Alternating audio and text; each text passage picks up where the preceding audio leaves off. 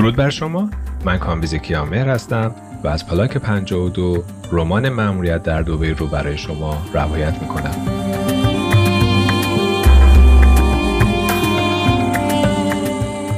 امروز به اپیزود 20 رسیدیم و اگر به خاطر داشته باشید در اپیزود قبلی داستان به جایی رسید که فیتز در دیداری که با شیخ راشد حاکم دوبی داشت به آینده خودش در منطقه خلیج فارس بسیار امیدوار شد. چون شیخ با تمجید از موضع فیت در جنگ بین اعراب و اسرائیل وعده داد که اونو در حلقه فعالان تجاری امین خودش وارد می‌کنه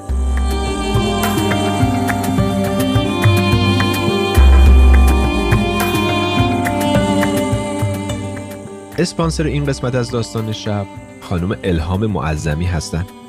ایشون از کارشناسان با تجربه و خوشنام وامهای مسکونی و تجاری هستند و به دهها بانک و مؤسسه دولتی و خصوصی معتبر وام دهنده در سراسر کانادا دسترسی دارند. اگر به فکر گرفتن وام و یا تمدید وام مسکنتون هستین به شما توصیه می‌کنم قبلش حتما با خانم الهام معظمی مشورت کنید.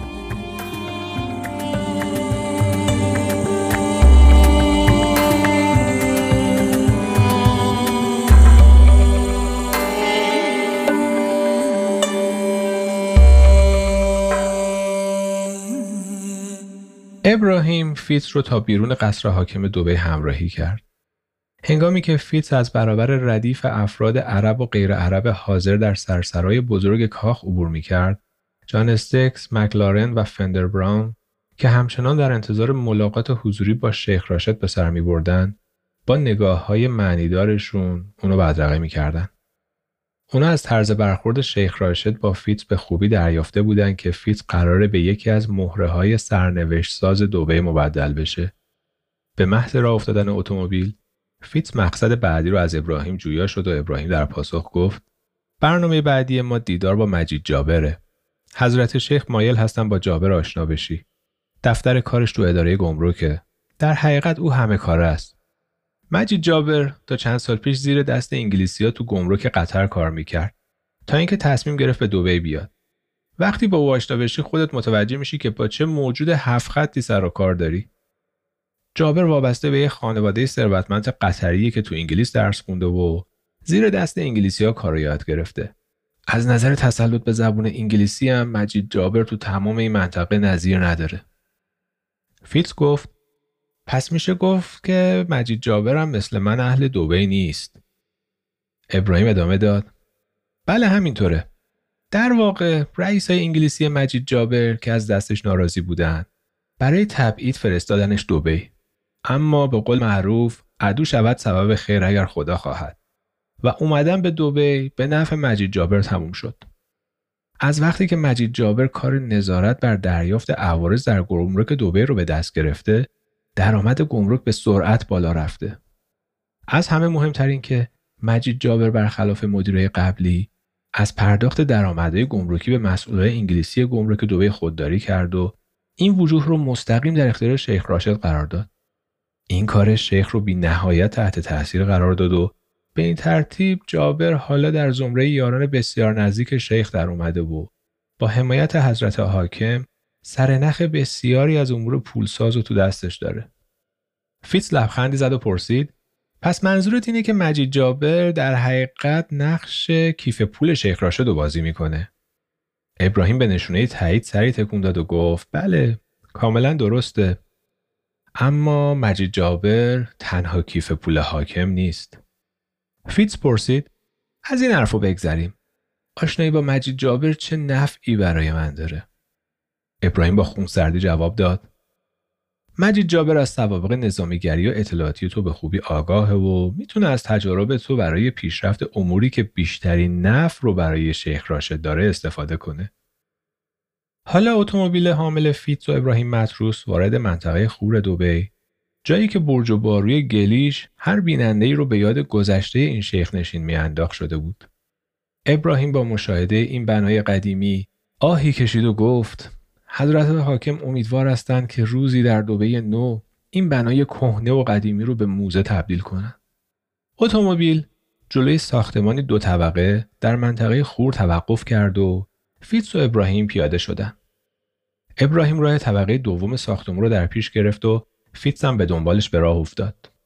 لحظاتی بعد اونا به یکی از اتاقای طبقه دوم که پنجره هاش مشرف به خور دوبی بود وارد شدن. مرد جوانی که ظاهری آراسته و صورتی اصلاح کرده داشت در دشداشه سفید و چفیه خوش رنگ پشت میزی روبروی در ورودی اتاق نشسته بود. ابراهیم فیت رو به مجید جابر معرفی کرد و جابر به زبون انگلیسی به فیت خوش آمد گفت. جناب سرهنگلود من بی نهایت مشتاق دیدار با شما بودم. حضور شما در این موقع از سال تو دوبی نشون میده که موضوع کاملا جدیه و قراره با هم کارهای بزرگی انجام بدیم. فیتز خوش آمد جابر رو پاسخ داد و گفت حضرت شیخ پیشنهادهای سخاوتمندانه به من دادن و خودم هم احساس می‌کنم که اینجا فرصتهای گرانبهایی برام وجود داره. مجید جابر ضمن تایید گفته های فیتز ادامه داد بله بله با شما موافقم شما به عنوان یک افسر اطلاعاتی کهنهکار به اوضاع دوبه آشنایی دارین. اینجا یه شیخ نشین بیدر و دروازه است و هر کالایی از هر نقطه جهان بدون حقوق گمرکی واردش میشه. درآمد ما از محل صادرات مجدد کالاهای وارداتی به دیگر کشورهای منطقه خلیج فارس نسبتا قابل ملاحظه است. اما قسمت عمده این درآمد از راه صدور شمشای طلا به دست میاد. مشکل بزرگ ما در این زمینه راهزنی های دریاییه که هنوز نتونستیم فکری به حالش بکنیم. تنها توی یه سال گذشته دو محموله از طلاهای صادراتی ما که بیش از ده میلیون دلار قیمت داشته به چنگ دوزه دریایی افتاده. فیتز با تعجب گفت واقعا خسارت بزرگیه. باید یه راهی پیدا بکنین و هرچه زودتر جلوی این دوزی ها رو بگیرین. مجید جابر لبخندی زد و ادامه داد. دقیقا همینطوره. ولی خوشبختانه ما از هر محموله طلای صادراتی بیش از 200 درصد سود به جیب می‌زنیم که جبران این قبیل خسارت ها رو برای ما می‌کنه. با این همه من به عنوان نخستین اقدام می‌خواستم از شما تقاضا کنم برای در امون موندن کشتی های حامل طلای صادراتی ما از خطر دزدی دریایی چرا اندیشی بکنید. یکی از شرکت های صادر طلا متعلق به یکی از دوستان بسیار نزدیک شیخ راشده. فیت از شنیدن پیشنهاد مجید جابر با تعجب سری تکون داد و گفت شما توقع زیادی از من دارین. مقابل با دزدی دریایی کار سختیه و مسئولیت نیروی دریایی که جلوی اونا رو بگیره. جابر که معلوم بود بیشتر از این نمی‌خواد وارد جزئیات مأموریتی بشه که برای فیت در نظر گرفته شده از جا بلند شد و گفت ولی من به قابلیت شما اطمینان دارم. پیشنهاد می‌کنم با آقای سپه دوست و شریک ایرانی شیخ راشد که در کار صادرات طلا فعالیت می‌کنه دیداری داشته باشید. اما در این مورد با هیچ کسی صحبت نکنید. به قول معروف شطور دیدی ندیدی.